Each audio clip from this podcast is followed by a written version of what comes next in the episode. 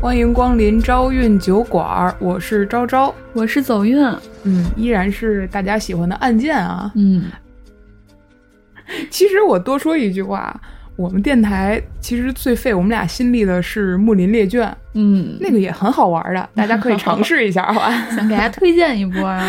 对对对，今天咱们的案子啊，发生在中原地区河南驻马店儿哎，国际大都市，啊，这这经常在相声里听到是吧 ？对，在驻马店儿的平舆县。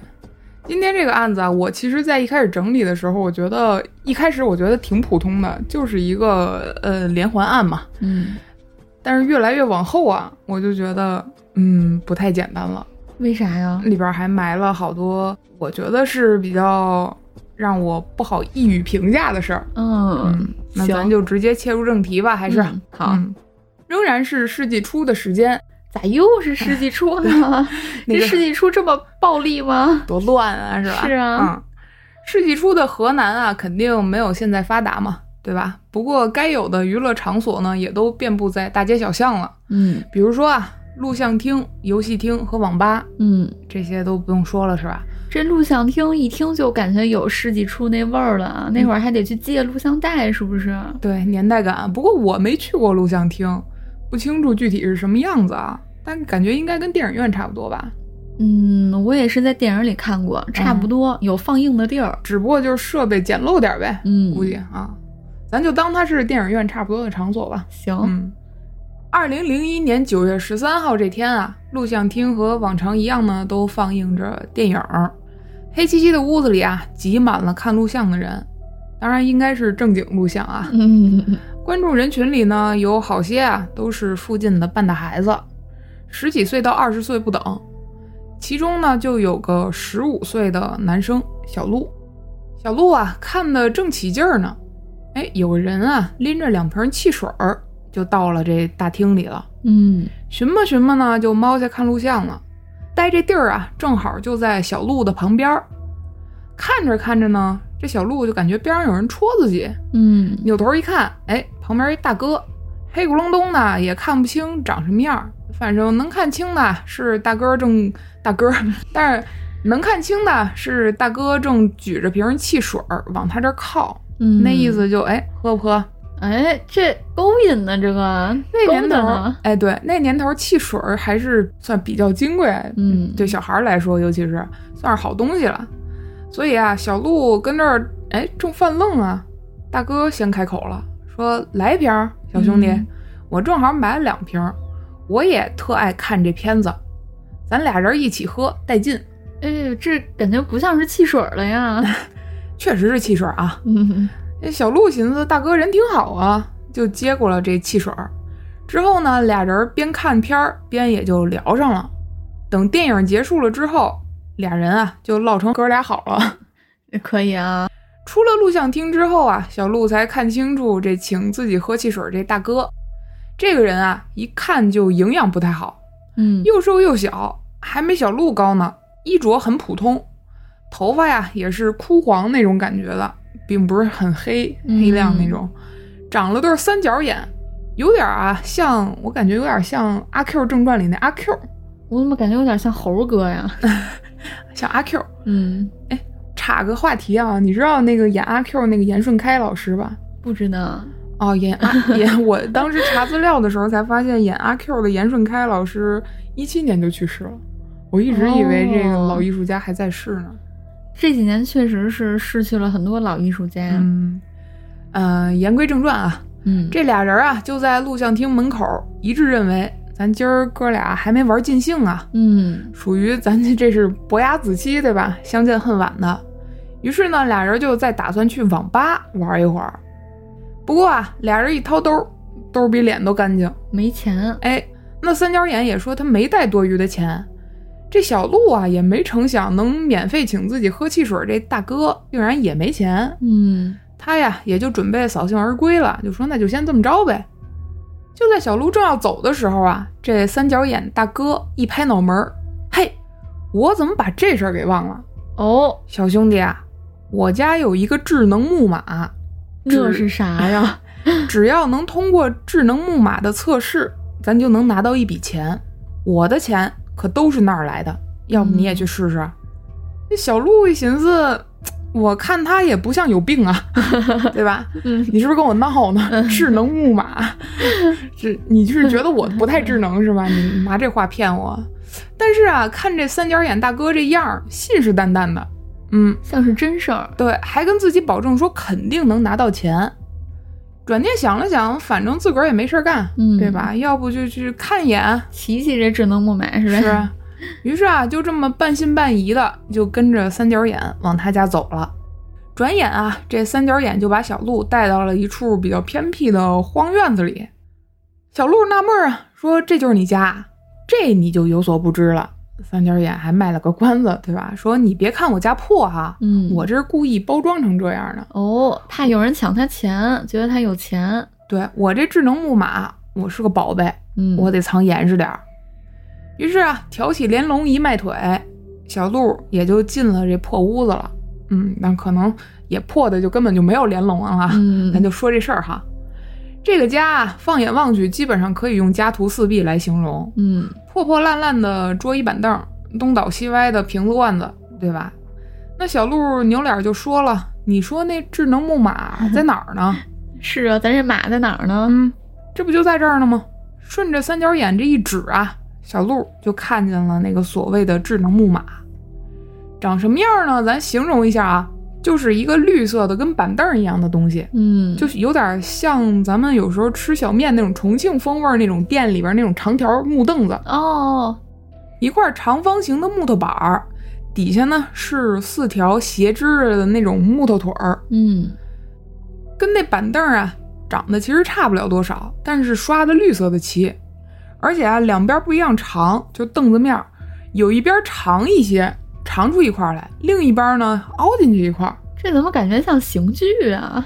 就这个凹凸不平的凹字儿，你会写吧？嗯，就把凹字儿最底下那两个点往下拽，拽拉成一个长方形，哦哎，就是这个木马的身体，也就是这板凳面儿。嗯嗯，腿儿呢跟板凳腿儿一样，这凹字儿嘛，不是上面不还突出两个揪揪吗？嗯这个两个凸起那块儿就有一条大白布跟那儿搭着，整个这木马呀，大概有一米多长，半米来宽，就这么个东西啊。嗯至于说这小鹿能不能让木马吐钱，咱先按下不表啊，咱就先说说说什么呢？这十五岁的小鹿，他就不用上学吗？有道 理。这个这个车刹的怎么 样？这我这手手手刹拉死了，对吧？这这着实也没想到拐到这儿来了呀。 他还真不用上学，为什么？他是主观不用上，哎，他呀经常出入录像厅和网吧，都是这种半大孩子嘛，嗯很多都是当地一些不爱上学的熊孩子，所以小鹿就是这类孩子中的一员。他之前为了去网吧玩，甚至还偷过家里的钱，哦，也是个不良小孩儿，这是。嗯所以对于这类孩子呀，很多家长也打也打了，骂也骂了，对吧？发现都都没用，还是该干嘛干嘛，也觉得这小号是完全练废了，对吧？嗯也就不练了，天天就爱咋咋地，放养吧。小鹿的家长也是这样想的，因为知道儿子不学无术，所以也根本不管他天天去哪儿，基本上一两天能见一次人影就行呗。嗯就这几天啊，小鹿的父母算是压了一肚子火，这七匹狼也抽出来了。嗯当然，咱也不知道零一年那会儿有没有七匹狼啊。 嗯他爹就说这小子现在是可是越来越过分了哈，连着两天都不见人影了，嗯不定跑哪玩去了，等回来非得给腿打折。等又过了一两天，小鹿还是不见人影，哦，这父母心里可就着急了，这一下就不想打他了。这就是失踪了呀，是啊，对？吧？会不会让人是说是拐拐卖，对吧？拐跑了？嗯，不过十五岁，你说拐卖谁能拐他呀？大了点儿。嗯对，不过还是嗯孩子丢了嘛，就赶紧叫家里人满村儿满镇的就赶紧找呗。嗯又找了好几天，未果。当然你也说了，七匹狼也不拎着了，嗯咱就赶紧报警吧，对吧？也就是说啊，小鹿从跟着三角眼去看智能木马之后，就再也没回来。哦，警察接到报案呢，一问这对父母，孩子在哪儿丢的呀？对吧？不知道。那丢多久了？嗯，不知道。也说不太清楚。对，得有个十天半个月吧，反正就找不着，怎么着都找不着。你警察说是是你亲儿子吗？所以，即便是警察呀，面对已经丢了这么久的失踪案，也是根本无从查起，甚至他们还怀疑这孩子是不是跑城里打工去了，没跟家里说呀。哦嗯，说到打工啊，那个时候的半大小子出去打工，还真不是什么稀奇事儿。嗯，当地的男孩小王呢，就是一个十七岁辍学出去打工的男孩之一。小王啊是留守儿童，父母呢在外地打工，他自小跟着奶奶一块儿长大，家里呢也是十分贫困。嗯，因为他想早点赚钱养活自己和奶奶，于是呢，他就辍学去了城里找工作。不过啊，他十七岁嘛，没想到自己年龄太小了，城里都不怎么要这么小的孩子，对吧？嗯，所以啊，他在外地转了一圈儿，又回到了驻马店的平舆县老家。二零零二年六月的一天啊，小王打算问问家这附近的游戏厅，说要不要保安什么的。刚回来嘛，还是得寻摸寻摸工作吧。嗯，结果啊，游戏厅根本不招人，这下啊就把小王最后一条求职的稻草也给掐断了。就在这小王坐在游戏厅门口发愣想出路的时候呢，旁边一个人拍了拍他肩膀，哎，小兄弟，发什么愣呢？喝汽水吗？走进去玩去呀！这今天没汽水 啊， 啊，不过我有钱，你是不是没钱啊？没钱我请你玩儿，对吧？小王转头一瞧，哎，瘦瘦小小，面容枯槁，半黄不黑的头发，对吧？长着对儿三角眼，嗯，这样一张脸呢，就冲他贴过来了。哎，转念一想，他说什么请我玩儿啊？还有这好事儿，嗯对吧？小那王不玩白不玩啊。对，啊，立马就跟三角眼进了游戏厅，一边玩儿啊，这三角眼也打听清楚了小王的最近的境遇。嗯求职受挫，需要钱，也不知道能干什么，兜兜转转又回了这老家平舆县。紧接着呀、他就跟小王说：“哎，你说这事儿，我想起来，我有个朋友，人脉特广，嗯跟讷河，对吧？ 不是啊，正经的，嗯人脉特广，手头啊有不少这种招工的机会，还不限制年龄，还经常就是要你们这种半大小子。”嗯要不啊，我带你去找他，你们认识认识，聊聊，万一有合适的工作呢？我感觉能有。小王这一听，哎，有出路了。贵人啊，对吧？二话不说，立马啊就跟着三角眼大哥走了。到了那个破院子里，进了屋就问了，说：“大哥，你这朋友跟哪儿呢？嗯，是啊，是这桌子还是这凳子呀？”是这凳子。三角眼扭过脸儿来就说了：“哎，别着急，我这儿啊有个智能木马。”哦，你们这种小伙子够不够格去工作？那还得这智能木马说了算，你得通过它的测验，你才能工作。哦，小王一听，那这么回事儿，那来吧，赶紧的，哦对吧？怎么弄？那他骑我，我骑他呀。嗯三角眼说，你就躺上面就行，脑袋冲那凹槽那边，面门朝上，平躺。嗯小王啊，就配合着三角眼躺到了木马上。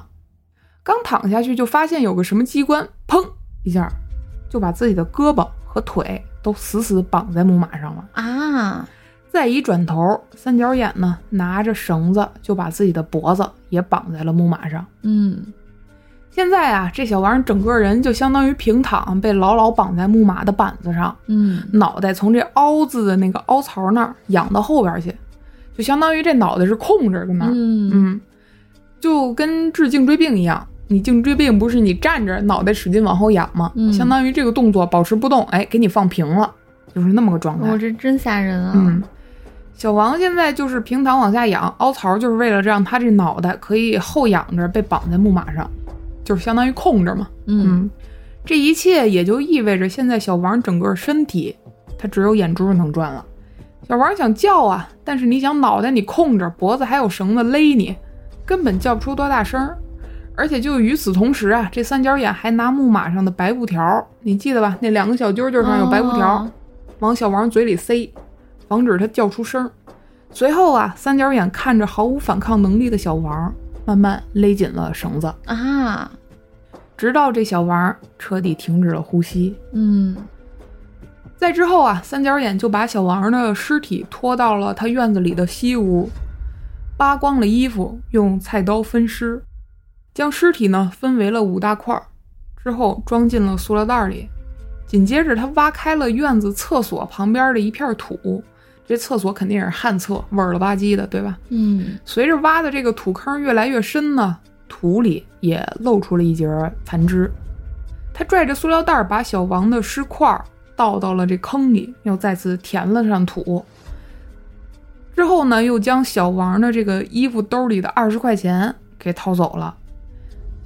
再其次，连着小王的衣服、裤子啊什么的，连着这塑料袋儿就是一起一把火给烧了。哦分尸现场的血迹随后也就处理掉了。嗯嗯，刚才不是说坑里已经有残肢了吗？嗯那个土坑底下的那个残肢，就是上一名死者小鹿的尸体。哦小鹿现在已经被分成了七块，埋在这个院子里半年多了。啊，嗯，这我以为他可能会要卖器官啊之类的，但他并没有啊。对。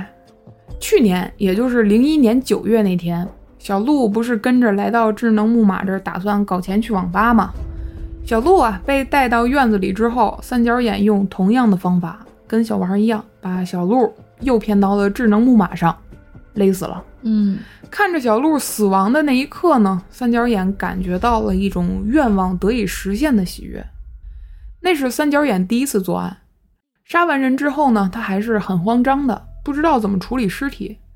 本来想着就丢到野外算了，但是实在是担心被发现，嗯于是啊，他坐在院里看着小鹿的尸体盯了两个小时之后，他决定把尸体扒光，并且分尸成七块儿，埋在院子里的厕所旁边的土坑里，就在厕所边上挖个土坑埋了。所以这就算是有尸臭，就是有厕所盖着也闻不太出来。嗯，哎，你怎么跟犯人一个思路啊了嘿？嘿，害怕吧？等到第二天上午啊，三角眼就把被害者小鹿的衣服和装过尸块的袋子一起给烧了。西屋分尸造成的这个血迹呢，也通过翻土给掩盖掉了，因为当时他的屋子是全是黄土地嘛，嗯，根本就没有地砖之类的，嗯那个土翻一翻也就给盖住了。在那之后呢，因为第一次作案害怕和心虚啊，三角眼也蛰伏了一段时间。但是随着时间流逝，恐惧呢也逐渐变成了一种新的欲望。嗯他觉得他第一次杀人太匆忙了，没有体会到他追求的那种感觉，于是啊，决定开始第二次杀人。之后呢，就像咱们说的，盯上了游戏厅门口的小王。那我们的惯例问题就出现了，对吧？这个瘦小的三角眼到底是谁呀、嗯，那他为什么杀人呢？这智能木马又是哪儿来的呢？不卖关子，咱照旧介绍这人哈。这个人啊，名字叫黄勇，嗯，哦，黄色的黄，勇气的勇，七四年生人。第一次作案的时候呢，他二十七岁左右，就是驻马店儿平舆县的本地人。他家里啊还有两个弟弟，经济状况家里也是不太好。这黄勇啊性格内向，很乖巧，但是啊成绩特别差，嗯，小学呢留了三次级，花了八年，哦对，八年才毕业。至于杀人的原因啊，嗯， 咱小时候不都会有梦想吗？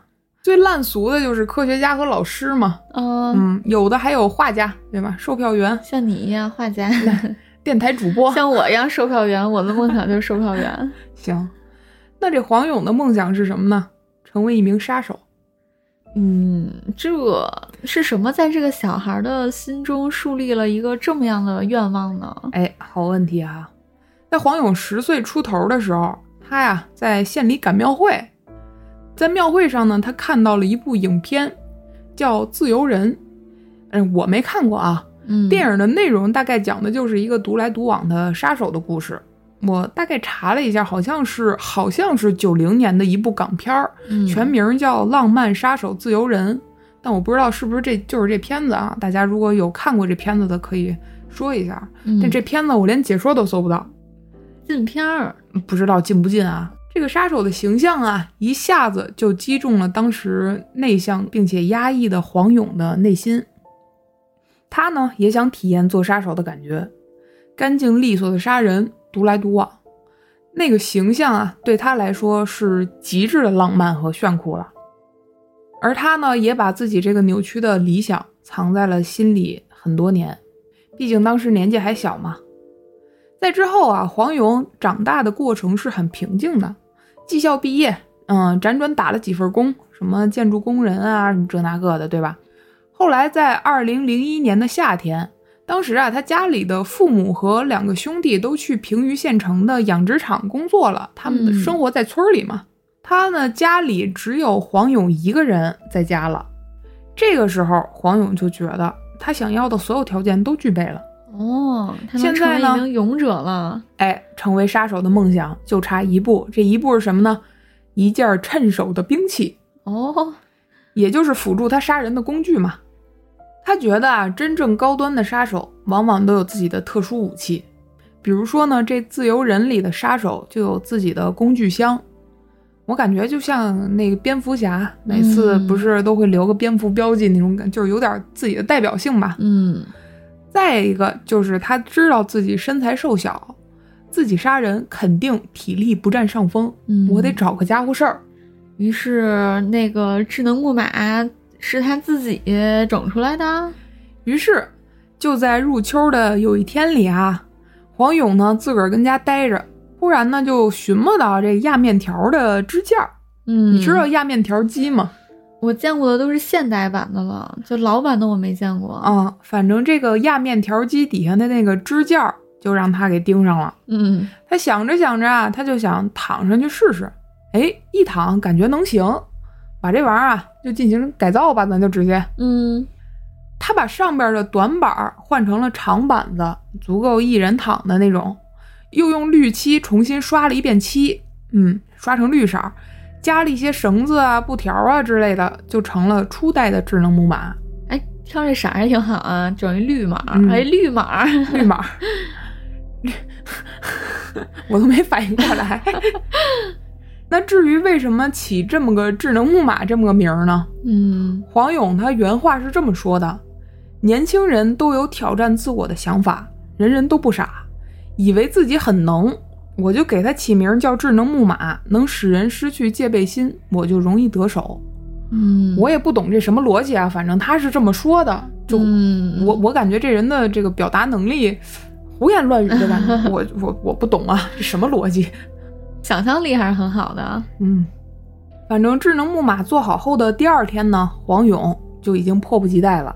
他想找个人来试试他这新装备。嗯他打算从录像厅和网吧那些闲散的半大孩子们身上下手嘛，因为这些孩子啊很多都是街溜子，对吧？丢了也不容易被发现。嗯其次，年纪小，社会阅历特别少，好骗。嗯再有啊，就是都爱看录像，爱打游戏，比较容易接近，有这种合理的这种话茬儿嘛，对吧？嗯所以啊，当天他在录像厅待了一上午，都没找到合适的目标，直到下午就盯上了独自一个人来录像厅里看片儿的男生小鹿。在杀害和肢解小鹿之后呢，他觉得害怕的同时啊，又莫名的喜悦，同时他还觉得很遗憾，因为他觉得自己第一次杀人啊太匆忙了。嗯，杀的不漂亮。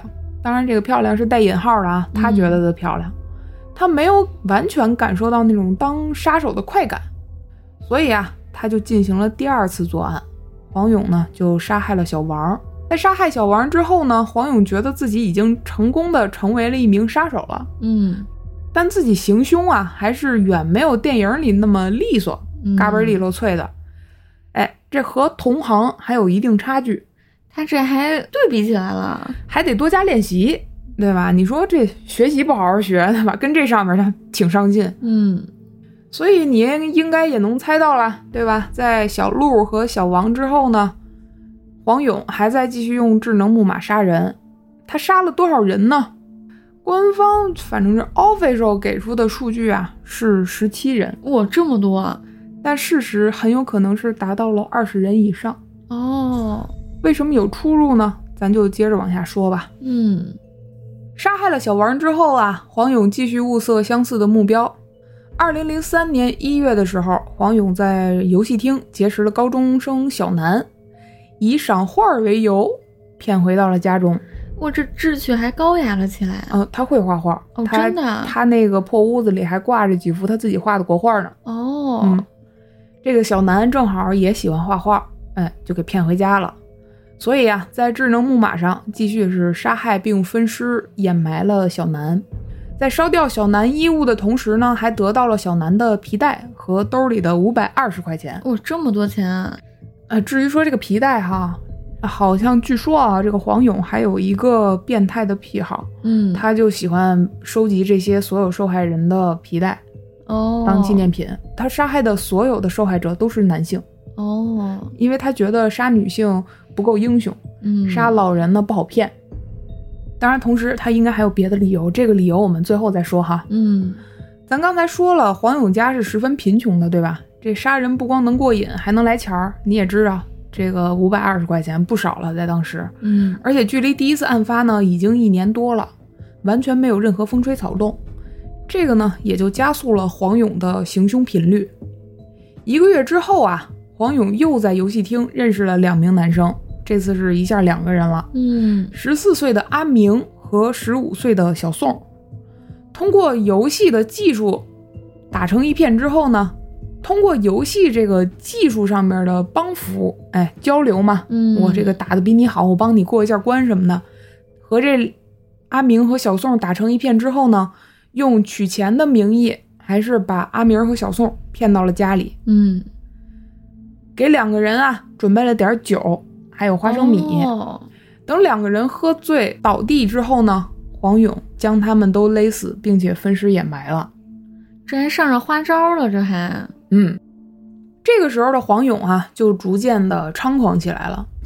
他想到自己之前打工的时候啊，有一个人总是针对自己，嗯，老赵。他呀就决定报复这老赵。他干了个啥事儿呢？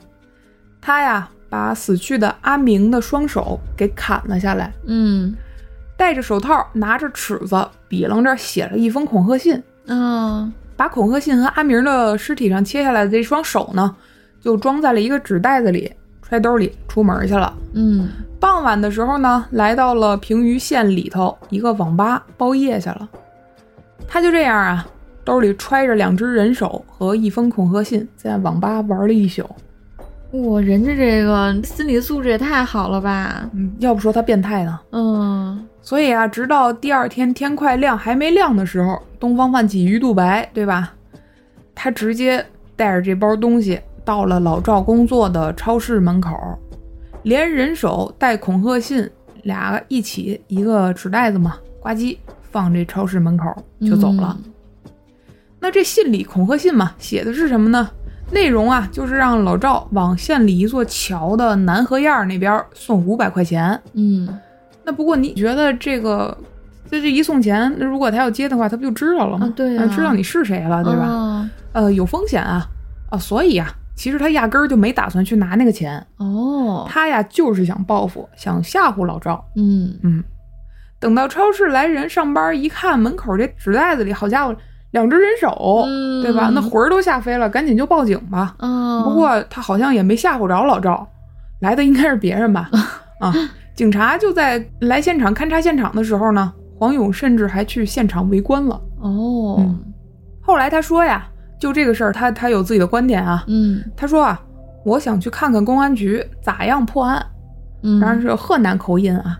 那我不会啊，嗯， 反正他就这么说，说啊，当时字迹不是真的，纸袋儿上啊也没有指纹，他那纸袋儿我是用纸垫着拿的，嗯扔下这纸袋子之后呢，我把垫纸拿走了，我又没有留脚印儿，不会这么快怀疑到我。即使真把我逮着了，我也服了。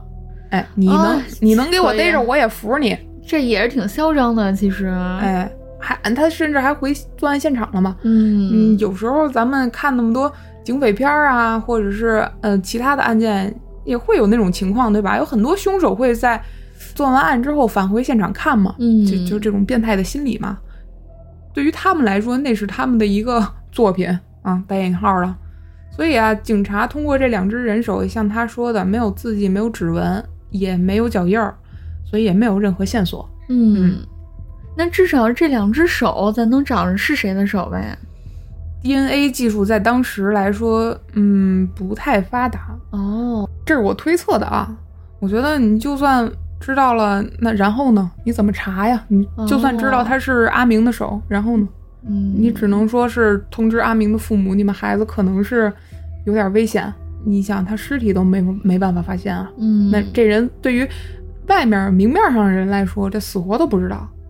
而且他把这个阿明的双手砍下来，他没有说把这袋子放到阿明父母那儿去勒索抢劫，他放到一超市门口，嗯对吧？信里还写了一个，在警方看来和阿明完全不认识的一个人，嗯让他送钱，那他肯定黄勇也没去，整个案子你找不到逻辑感联觉很系，迷幻是呗？对，，就完全哪没有挨不逻上辑，哪儿对，哪儿不挨哪儿。在这之后啊，黄勇就继续找男孩下手，这事儿完全没耽误他。干干正 事儿。对，全部啊都是在录像厅、游戏厅、网吧物色到对象，然后骗到家中杀害、分尸、掩埋。与此同时呢，他还在不断的改进他的智能木马。嗯他在这个智能木马，就是受害人头颈放置的位置啊，增加了铁片儿，这样呢，受害人再躺上去，连脖子都没法转。他还加了那种像老鼠夹一样的这种机关哈，嗯捆绑收紧的这种机关，还加了一些铁链子一类的东西来增强这个智能木马的捆绑能力。基本上，他当时就是这人一坐上去，砰一下就能给你扣死。哦，在这之后的半年多里呢，他连续杀了十三名男性。嗯嗯，大到二十二岁，小到十五岁，全部都是当地的男性青少年。他家的院子里也到处都埋着受害者的尸体。在这段时间里啊，有一天，黄勇还在汽车站遇到了死去的小宋的母亲和阿明一起杀害的嘛。嗯他现在正在满世界找小宋，逢人就问，见人就打听，有没有见过他儿子。二马一错蹬啊，黄勇还和这个小宋母亲打了一照面儿。刚照面儿，这母亲就直接抓住了黄勇的胳膊，就问：“你见过我儿子没有？嗯，穿的什么什么衣服，长什么样儿，对吧？”黄勇就直接说：“嗯，没见过。”这宋母啊，就直接转头又继续扎进了茫茫人海里，继续找他的儿子、小宋哦哎。呦，这太心酸了。嗯，但是不管他再怎么找啊，也没人能告诉他，他的儿子早就惨死在刚才那个瘦小的三角眼手里了。嗯自那之后啊，呃，根据黄勇自己描述，宋母找儿子的画面就一遍遍在他脑子里过电影儿。黄勇呢也开始睡不着觉，睡不着呢他就买安眠药吃，但他自己也说啊，他好像也并不是那种负罪感，因为他正满足于那种成为杀手的快感中不能自拔。哦，他没有负罪感呢，这会儿还嗯，他是这么说的。不过我感觉啊，这里黄勇的心理是不是已经产生一些变化了，嗯，或者是这导致了他之后一些比较反常的行为？这个咱们接着往下聊啊，你可以再嗯感受一下。啊。随着黄勇犯案次数的增加，县里失踪的大男孩也越来越多了。像宋母那样为找儿子几乎都快快发疯的家长也越来越多，对吧？但你要知道，除了发现两只手哈，警方没有发现任何一具尸体啊，嗯所以基本报案的都是当失踪案处理啊。由于黄勇作案的对象呢都是闲散的所谓坏孩子嘛，咱已经说过两遍了，对吧？嗯再加上很多父母其实都是在外地打工的，这个乡村的这个孩子大部分都是留守状态嘛。他们出事儿之后，很少有人说第一时间反应过来说哟孩子丢了，嗯，对吧？？就基本上都得有一阵子才发现。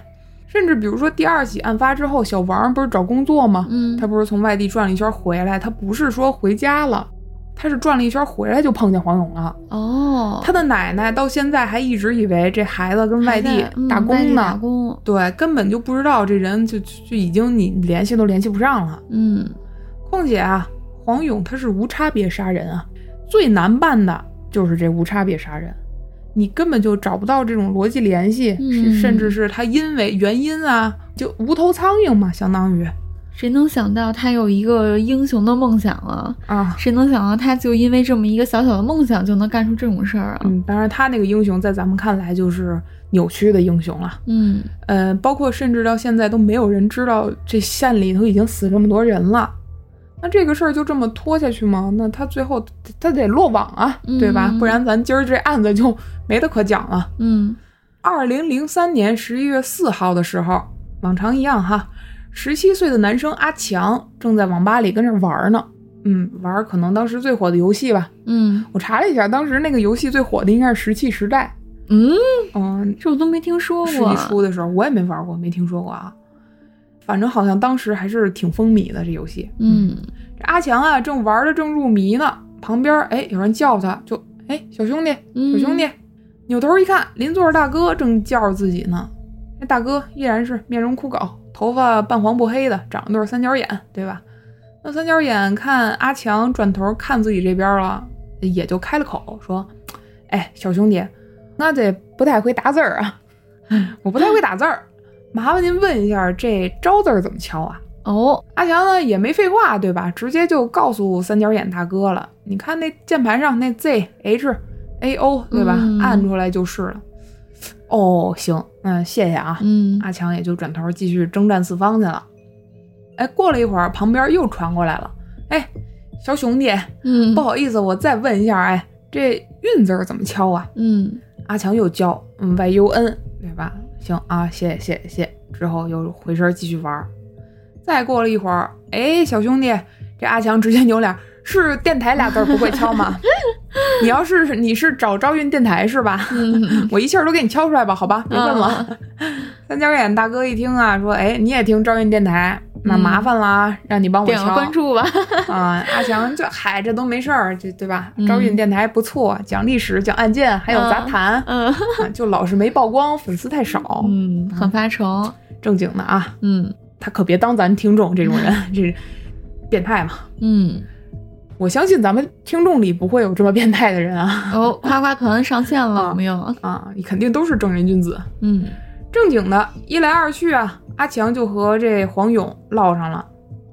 阿强也正是黄勇物色的新目标。嗯这个时候的黄勇，按他自己的话来说呢，就是我已经完全掌握了杀人技术，但是我腻了，我不想再杀人了。那时思想忽然开始转变，为练杀人技术，我杀了那么多人，想去自首，但没有勇气，不敢面对现实，那就想办法利用一个人去报案，可能会好一点儿。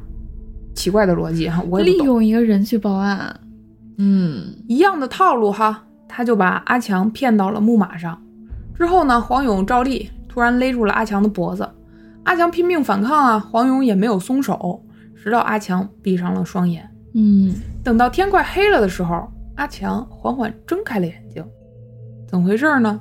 这黄勇啊，并没有杀死他。他醒来第一件事儿就是求黄勇说：“我求你了，哥，你别杀我，对吧？我我我怎么着都行，你别别灭我口。”嗯黄勇就轻蔑的笑了一下，说：“我要是想杀你，你早就死了。嗯”就这样啊过了一夜，一夜无书。到了第二天，黄勇觉得还是得把阿强杀了。嗯于是呢，他想了想，又拿起绳子把阿强给勒晕了，但仍然没有下死手。又到了晚上，阿强啊开始发烧了，嗯，眼睛充血，变得通红。黄勇呢还给了买了一些退烧药啊、消炎药什么的。这操作啊啊，你我估计是不是脑袋就一直那么扬着给控的啊？啊你想，你要是一直倒立，你那脑袋你倒一天一夜，你受得了吗？嗯转过天儿来，又到了第二天，黄勇又开始折磨阿强，他用布条啊把阿强的腰给勒紧，让阿强吸气，嗯说你给我吸，往里吸。等阿强肚子吸得鼓鼓圆圆的时候，这黄勇拿针扎阿强的肚子，啊那你说他这么做的目的是啥呢？黄勇他自己说了，说他这么做的目的是想让阿强恼了，阿强恼了，让他来激怒自己，嗯你恼我也恼，从而呢好让自己下呃，从而让自己好下这个杀手。说白了就是自己 push 自己，哦但是阿强显然没有 push 他，嗯阿强一直在求饶啊。嗯，其实这个时候我就甚至怀疑，我说他是不是人格分裂啊？我也感觉是就有点儿，你你已经完全没法儿从他的行为里找到一丝的逻辑联系了。我觉是得，啊反正我是这么觉得啊。嗯你想，他一方面知道自己放了阿强，阿强肯定报案，自己会被抓；另一方面又觉得自己已经对杀人感觉到厌倦，这个不想再杀人，所以他就一直左右徘徊，折磨阿强嘛。嗯这个期间啊，他还一直在阿强边上就这么踱步，然后来回走走柳儿，嗯还念叨说杀不杀，杀不杀。这真是个神经病了。嗯，之后啊，黄勇还自己写了一封遗书，不过呢，也是胡言乱语的几句话，嗯我感觉是逻辑不通，我也读不懂。有原文啊，你想知道吗？我可以给你念，就呃几，句话。来来来来，想听，原文是这样啊：我走了，对不起，我不想让你阻止我去死，所以先把你搞晕，然后我好去死。对不起，阿强，求您把我埋了，求您了，不要给任何人去讲，更不要对我家人说我已经死了。哎没了，就这么几句话，你就是这反真正的很有病了，这个你完全理解不到它里边有任何的逻辑联系，我甚至觉得它这几句话都串不成一句。我我嗯并不觉得他现在对阿强这么做能迫使他去自首，或者是能迫使他这个事儿能曝光啊。嗯，不过不管怎么样啊，这三天的折磨，阿强倒是都挺过来了。嗯，直到第三天的早上，被勒晕了三次，然后肚子上全是针孔的阿强被黄勇还真给带出来了。嗯，黄勇把他带到了一所宾馆的旁边儿，之后呢，把伤痕累累的阿强给放下了，哦，然后走了，还真给放了。嗯，鬼门关走了三遭的阿强啊，没有直接回到自己生活的奶奶家，也没有立刻报警。我觉得还是挺聪明的啊，嗯他害怕黄勇会尾随，嗯，所以呢，先去一个同学家住了一晚，附近的一个同学。我猜可能这同学家相对来说不是那么偏僻，嗯，而且这个家里可能还有其他亲人，对吧？他同学、嗯不至于说像自己家里只有奶奶。等到第二天白天，阿强才回了自己家，哭着告诉奶奶他经历的这一切噩梦般的过程。那最后毫无疑问啊，警察也直接对黄勇进行了逮捕，直接就在黄勇的院子里搜出了那些尸体。阿强直到那些尸体被搜出来之后，才相信黄勇曾经对他说的话。哦，黄勇曾经跟他说过自己杀过很多人，但是阿强之前都不信。根据勘查呀，黄勇家院子里发现尸坑及大大小小的很多尸块儿，嗯，经过拼凑呢，一共发现了青年男性尸体共十七具。阿强是唯一一名从这个院子里走出去的幸存者。嗯，二零零三年十二月二十六号，黄勇也是执行了他应有的死刑，结束了他所谓的杀手的罪恶的一生。嗯，那往往啊，我觉得这个案子结束的挺仓促的，对吧？嗯，那往往我们的案件到这里就结束了，但是今天这个案件还真有一些后续。黄勇案破案之后啊，十七具尸体的这个遗体的家长也都一一接到通知来认领，然后把自己家孩子的尸身回去火化了，对吧？嗯，他们算是最不幸的一群人了，白发人送黑发人嘛。嗯，不过起码自己的孩子还有个下落，只不过还有一些家长，孩子也失踪了。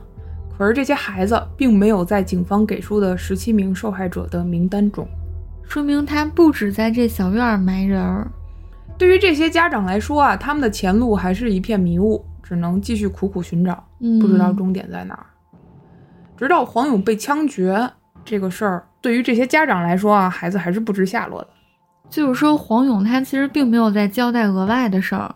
你往后听哈。哦，行，就在黄勇被枪决了几个月之后啊，有一家人还没有得到他们孩子的下落。一个家长晚上做梦，梦到孩子给自己托梦，嗯梦里呢，孩子说自己还在那个破院子里。嗯。于是啊，这些好几个还没有找到孩子的家长就结伴一起，再次去到那个地狱一样的破院子里找线索。有的时候，确实很多事情你是没法解释的，因为这些家长啊，在曾经挖出十七具尸骨的尸坑里，还真就挖出了几具新的相对完整的尸骨，啊，所有人都震惊了。嗯紧接着就是 DNA 检验，确定尸体身份，对吧？但是结果出来之后呢，这个官方上面说的是又挖出来两具尸体，结果出来之后，这个新挖出了两具尸体的家长，经过 DNA 检测找到这新挖出来的两具尸体的家长嘛，但是这家长是完全不能接受这个结果的，嗯，为什么呢？因为他们已经火化过一次自己儿子的尸骨了。啊，其中一位父亲说啊，他们原来跟我说我儿子的尸体是完整的，如果这次发现的是我儿子，那我上回交给我火化的又是哪家孩子的尸体呢？哦，最后的最后哈、官方也对相关的涉案人员吧，就是查案之类的这些人哈、给出了相应的处理嗯，该记过的记过，该免职的免职。比如什么队长啊、法医啊嗯之类的这些，对吧？但是啊，挖出的两具尸体仍然被认定是前十七具尸体的遗骸，哦，明白这意思吧？就是说，就是仍然是前十七具尸体的部分。这明显就是不信的，我不信啊！这，记不记得黄勇作案的时候，最后一起案子跟阿强说自己杀了二十多个人，嗯，他当时说的是二十五个人，有说法说他确实杀了二十五个人，嗯，而且再次挖掘出的尸体数量不是两具，而是八具。哦，所以说这个这事第件一，次都没挖出来呀，没挖全乎儿是吗？那从结果看好像是这样的。同时还得交代一点哈，我去查的时候，基本上的说法都是十七具，嗯但是我扒到了这个相关的新闻专题，嗯就是当时的报道，还有一些对涉案人员的采访，嗯，好像确实不止这个数。与此同时，其他的一个比较埋的比较深的点哈，就是这个黄勇好像是一个 gay，哦，是同性恋，这是怎么知道的？因为据说啊，这个受害人的身体都有被侵犯过的痕迹，哦，而且最后阿强，而且最后搜出来那个木马上面也有疑似用来性侵或者是猥亵的这种木棍儿的装置，哦，而且阿强身上的伤好像也证实了这一点。嗯不过当时因为社会的安定因素啊，嗯，或者说各方面的因素啊，并没有说曝光，曝光这个性侵或者是同性恋的这个点。嗯，但是就在我去搜索的时候，好像是指出了这一点。我感觉极有可能，嗯，他有一个杀手的梦想，嗯但他杀害的都是男孩儿啊，而且都是那种半大小伙子，是啊，而且据说哈，长得都还不错，这些小伙儿。就这个案件哈，还有一个比较大家比较关心的问题，就是这些小孩儿这么好骗吗？啊，对呀、说论是没智有能木马，啊，你就信说这一躺家就躺，其实我后来想了想哈，就比如说啊，咱俩刚认识，咱俩聊得特投缘，然嗯后我跟你说走，跟我玩儿去，我家里有个神奇海 螺，你跟我去吗？主要是你想这个黄勇，他的身高很矮的，好像只有一米七都不到，一米六几还是一米五几？嗯，嗯，而且他那么瘦那么小，你这句话才是我跟你说，咱观众说 不定也有一米六几的男生。不是我就说，咱就就案子说哈，嗯他对你来说构不成这种身体上的威胁，哦，因为他比较瘦嘛，主对要是。他都没有那些受害人高。你想，那受害人能对他有什么防范啊？他要长得能五想大象三到粗的，对吧？嗯你说你跟我去我家也行，那你你那么瘦干干巴巴的那么恨一不得个你那人，胳膊我一使劲儿给掰断了那是种。是啊，而且你想小孩儿嘛，你说一个他完全都不知道的新名词儿。嗯，我跟你说，我家有神奇海螺，你可能觉得就是你跟我半开玩笑，嗯或者你有什么好吃的好玩儿的给我家看有呗。牙骨兽。对我家案件啊，严肃点儿，这牙骨兽的梗，大家就去听那个。 你又在念指路了，开始。 那请大家去听上一期杂谈。你还有脸说我好吧？反正就是，我觉得是有这个可能的，嗯，对吧？而且小孩儿嘛，也确实，你说他说大不大，说小他也不小，那个年龄确实好骗嘛。其实我比较疑惑的一点是什么呀？嗯嗯、比如说你说你家有神奇海螺，我肯定就是特别高兴嘛，想去瞅瞅。嗯然后我看到那个神奇海螺呢，它可能比如说落在地上啊，是一嗯特别大的一个东西。嗯你说让我躺那海螺上，我可能也会去躺。嗯，但是关键就是，世纪初的时候没有那么多机械啊、机关那种东西，嗯它就算啪把我绑上了，如果我是一特别壮的人，我就真的睁不开。睁不开。它那你个要东西就做那么严密，你那要么智 能，你要知道哈，就是你你要是动的话，你首先我其实想过这个问题，你要是挣脱的话，首先你得有一个着力点。你这个人平躺着，就算你是平躺着，你想你就算是从平躺这个状态你坐起来，你是不是你得支着床？嗯，你有一个着力点。当你的四肢完全被固定死了的时候，相当于你这跟这个凳子是一体的，哦，你怎么动？？有道理，除非你是说，哎，我一翻身，这凳子倒了，我嗯从地上我带着这凳子跑，是吧？嗯可以，阿强也这么干过。哦，哦，就是在黄勇把阿强放出来之前，阿强自己尝试过逃跑。就比如说黄勇趁着不注意啊，或者那个黄勇出去买东西之后，嗯，阿强就是翻身把这凳子弄倒，然后就相当于就是背着这个凳子跑。嗯，那你想能跑多快？是啊、所以每次都被黄勇给抓回来了。哦，而且你想啊，他基本上他追求的是什么？按他的变态的想法来说，他追求的是利索、干净、嘎嘣利落快。你咔一下给你锁住了，那时候你人基本上是懵的，你知道吧？你不会想着说，哎，我一鹞子翻身，对吧？我这这怎么着来一套军体拳还是怎么着？他直接就给你上绳子，就给你勒住了。给勒死了，相当嗯于是。啊、对你勒的时候，你肯定下意识你的四肢是要往脖子那儿找的，对吧？嗯你四肢是吊着的，你根本就没有那个意识说你要翻身，然后站起来怎么着去摆脱这个这个困境，因为你那个时候你是完全没法意识到这个困境的。嗯，而且你想啊，就算平躺着，你都那么难起来，他那个脑袋还是往后仰着的，那个状态啊，相当于我感觉啊，他的视野范围可能跟你拿倒倒立差不多了。嗯，对，因为你完全看不见你上面的东西，只能看见后面的东西。嗯，对对对对对对，那脑袋是掰过来的，对相当于你拿着大顶呢，你那脑袋空是着啊呢，你怎么弄？你连东南西北，你都上下左右你都分不清。其实我感觉，就他这个刑具啊，嗯就我感觉叫刑具啊，嗯，都应该曝光出来。回去这真得搜搜，我真得看看这玩意儿长什么样儿，这也嗯太厉害了。希望手工梗不要创造这啊种对对复刻对这种东西，对吧？对，嗯，当然啊，就这个案子最后，我觉得这个结尾，当然也该记过记过，该免职免职了。嗯，对？吧？这也算是个交代了。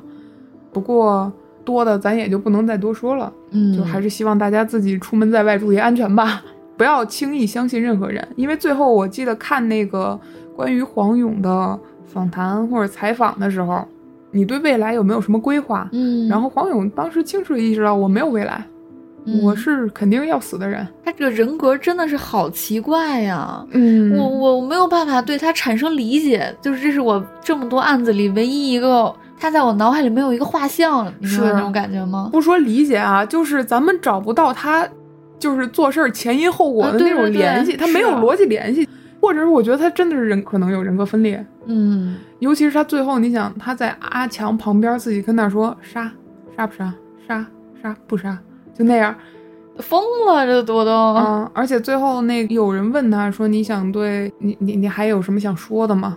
他就说对年轻人说。不要相信任何陌生人，不要嗯轻易相信陌生人，不要跟陌生人说话。其实我有一种感觉，就是比如你看咱们现在来看啊，嗯，反正至少北京啊，咱就说十五六岁的小孩儿，那真是嗯精的一个批啊，嗯，就是真跟小大人儿似的。但是我也有有过这个想法啊。游戏这个东西，尤其是在那种比较你还我们大家比较犯中二病的时期，嗯如果你很爱玩游戏，你很容易就和别人去通过游戏上面去有有一一个个共鸣很是吧对很强的共鸣。嗯而且你想那种比较说白了就是比较在社会上闲散的那种孩子，他们是很喜向往那种什么哥们儿义气啊、哦兄弟啊、萍水相逢啊，嗯，这种感觉的，对吧？他们是希望去认识社会上的一些人，有自己所谓的兄弟嘛。嗯，然后你要就是他说的话，其实他挺好上道的，嗯，他就跟你相见恨晚。而且我觉得还有一方面就是父母角色的这种缺失吧。嗯，你想，他们如果要是哎，马上每个人都马上发现了自己家孩子丢了，嗯，那是不是也有可能会提前破一点案呢？或者是你比较重视这个事儿吗？因为我嗯感觉上好像有一部分的家长啊好像都是儿子恨不得都不见好几天了，还觉得哎这是不是去谁家玩儿去了，还嗯没有那种被迫害的意识。所以当年嘛，世纪初嘛，留守儿童其实也是一个比较普遍存在的一种社会现象吧。嗯嗯，当然现在可能会好一些了。我觉得跟上期李易江的那个案子完全就不是一个对感觉的人了。嗯，但是李易江那个案子，我们能明显的感觉到他的来龙去脉，对他的前因后果，而且能感觉到他是一个有血有肉的真实的人。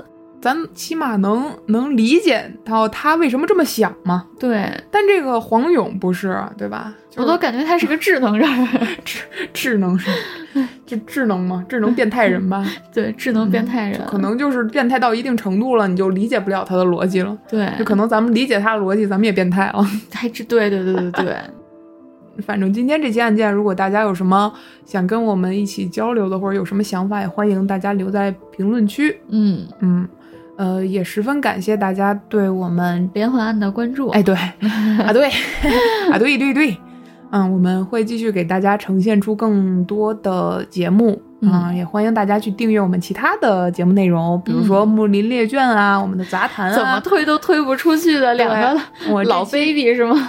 就要推一下吧，推一下吧。嗯就是当然，大家如果已经只喜欢我们的连环案，那我们也很开心了。 嗯，嗯，那咱们最后就还是点赞、订阅、加关注，招运老粉儿你最酷，谢谢光临朝韵酒馆儿，我们下期再见，拜拜。